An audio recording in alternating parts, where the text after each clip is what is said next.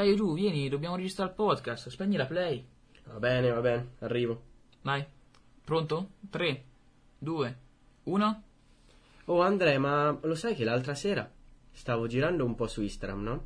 E a un certo punto mi arriva un messaggio di una ragazza dove praticamente c'era un link con tutte delle faccine, delle emoji, un po' così strane.